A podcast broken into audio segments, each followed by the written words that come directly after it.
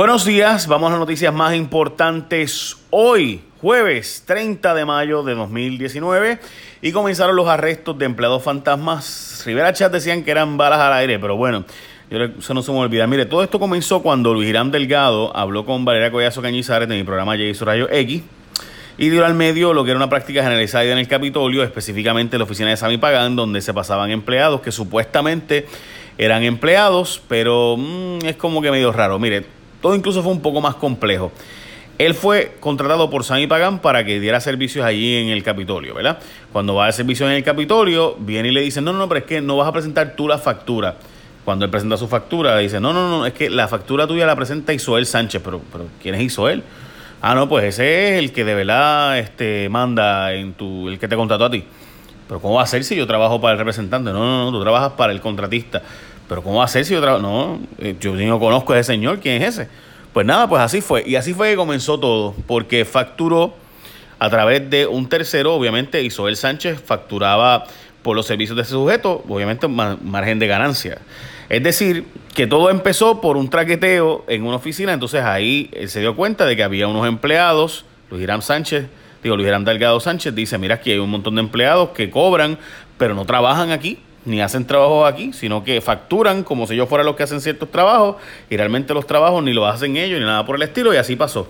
La compañera Valeria Collazo Cañizares fue al, eh, a Humacao y cuando va a Humacao viene y entonces, ups, va a un negocio de crepa donde supuestamente está una coordinadora que era la esposa de Isabel Sánchez, la pareja de Isabel Sánchez, y ups, está ahí alguien haciendo crepas allí mientras estaba cobrando por supuestamente ser eh, coordinadora interagencial en el Senado. Y así empezó todo.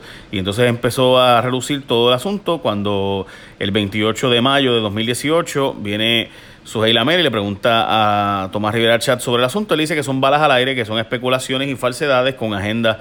Eh, y pues me cayó encima a mí, etcétera. Pero pues nada, eso Rivera lo tiene de costumbre. Y pues ahí está, balas al aire. Un año después, un año y dos días después, pues aquí están los resultados. Y eso está empezando. Sabemos que hay mucho más.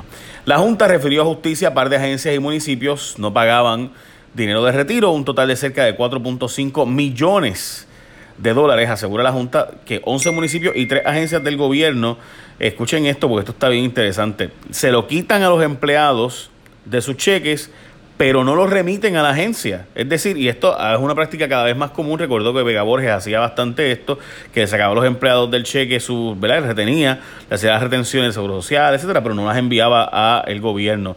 Y ya ustedes saben, mira, me refiero a la Unidad de Transporte Marítimo, el Transporte Integrado, la AMA, esas son las tres agencias y además de eso en los municipios de Arecibo, Arroyo, Ciales, Guánica, Maricao, Naguabo, Ponce, Vieques, Villalba, Yabucoa y Yauco. O sea que a todas estas están peleando por evitar los recortes de las pensiones, pero ellos no pagan la parte que les corresponde a ellos. Ponce dice que ellos sí pagó y que está al día. Bueno, veremos a ver. Fuchi de Rosselló a recortes el presupuesto dice la Junta es mala, más mala que vegetales sin bacon. Dice que la Junta quiere hacer recortes innecesarios porque tuvieron ingresos por 900 millones de dólares más eh, y por tanto quiere gastar 500 millones de dólares más de lo que la Junta le está autorizando. La Junta le dice que no, que tiene que recortar el presupuesto. Hoy, de hecho, los comisionados electorales de la Comisión Estatal de Elecciones dicen que está inoperante la comisión porque no puede hacer operaciones con una reducción presupuestaria como la que está planteando. Bueno, Hoy, by the way, es el penúltimo día del mes de mayo y llegó el momento, por tanto, de que tú saques tu seguro obligatorio con la renovación de tu marbete. Estamos a 30 de mayo, así que aprovechate y cuando vayas a renovar tu marbete te van a dar un cuadrito. ¿Y qué tú vas a hacer? Tú vas a marcar Integran, por supuesto, porque Integran, con ellos no hay rollo, no tienes ni que llevar estimado, con ellos es gratis. Además, que te pagan el mismo día con cheque o depósito directo y llevas el carro después de que lo arregla y te dicen, mira, 100 pesitos más por hablar arreglar el carro. Así que ya tú sabes, métele turbo a renovar tu seguro obligatorio y recuerda que esto es seguro obligatorio para tu carro, para tu vehículo, con la gente de Integran. Bueno, Retirados negocian recortes a sus pensiones a cambio de seguridad. Recordarán ustedes que en estos días les he estado diciendo que el gobernador les ha dicho a los pensionados que no negocien recortes a sus pensiones porque no hacen falta. Bueno, pues resulta que hay un comité que representa a los empleados públicos que se han retirado y pensionado y dicen ellos que sí están negociando recortes a sus pensiones a cambio de seguridad. Recuerden que ellos son acreedores no asegurados eh, por tanto no tienen una, una, garantía de cobro, si acaso ¿verdad? los bonistas pues tienen unas garantías, pero los eh, ciertos bonistas tienen una garantía, ¿verdad? Lo que llaman una colateral. En tu casa, por ejemplo, cuando tienes una hipoteca, pues la hipoteca, la colateral es la casa, ¿verdad? Si tú no pagas la hipoteca, pues ahí está la casa. En el caso de los pensionados, no tienen una casa, una colateral que diga, de aquí tú vas a cobrar. Bueno, pues lo que quieren es crear, a cambio de negociar una reducción en sus pensiones, una colateral, para asegurarse de que siempre cobrarán y no que vaya a pasar que este gobernador diga, sí, sí, sí, eh, vamos a darle los chavos a ustedes y el próximo gobernador o el otro, pues pueda cambiar ese asunto. Y eso pues es lo que está ocurriendo ahora mismo en la negociación entre los GOs, bonistas y demás. Por eso es que yo les digo a ustedes que quien único beneficia que los bonistas, perdón, que los pensionados no negocien es a los bonistas quienes lograrían un seguro más fuerte para ellos, menos para los demás. Bueno, el gobernador anunció beneficios a policías. El gobernador anunció que aprobará un reglamento para que policías y sus familiares puedan beneficiarse del plan de salud del gobierno.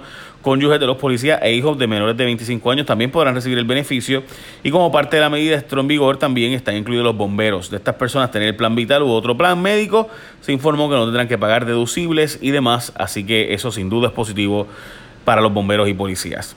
Alarmante cifra de violaciones en San Juan. Las violaciones en San Juan se han duplicado eh, fue el dato que va a reducir en la vista pública del Senado. Según estadísticas, llevan 12 casos de agresión sexual ustedes saben que por cada caso de agresión hay por lo menos a veces decenas que no se reportan. Eh, pero bueno, eh, lo cierto es que en cuatro de ellas resta, de los ¿verdad? de los casos han sido Safe Kids no levantó evidencia que sustentara que es la misma persona. Veremos a ver. El incremento se da en comparación con las cifras obviamente del año pasado.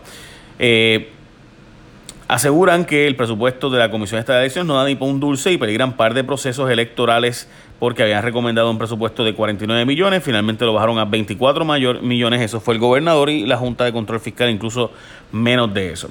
Esperanzados los familiares de Daisy, luego de exhumación del cadáver, ustedes saben que en el programa ya hizo Rayos X, tuvimos la eh, entrevista y además acceso exclusivo a la escena, donde la hermana de Daisy Berríos, que fue una mujer asesinada hace 19 años y cuyo cadáver fue exhumado la semana pasada, ve en, va, ¿verdad? sigue el proceso y todos están, la familia dijo estar esperanzada en que se le haga justicia. Estamos hablando de una mujer que nuevamente fue terrible la forma en la que la mataron y hay sospechosos específicos y yo estoy seguro que pronto vienen arrestos por ese caso. Recordarán que nosotros le hemos dado seguimiento a ese asesinato que la unidad de crímenes mayores de la policía está finalmente aparentemente esclareciéndola y finalmente un pastor va para Chirola por 10 años tras enviar porno infantil y ofrecer 100 pesos para tener sexo con una menor de 13 años, que en realidad no se lo envió nunca una menor, sino que él creía que estaba hablando con una menor, pero estaba realmente hablando con un agente del ICE.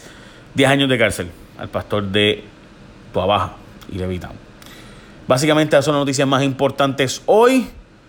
Eh, écheme la bendición y recuerde que cuando vas a renovar su marmete, marque Instagram, que es para tu seguro obligatorio de tu carro. Aprovecha. Bye, buen día.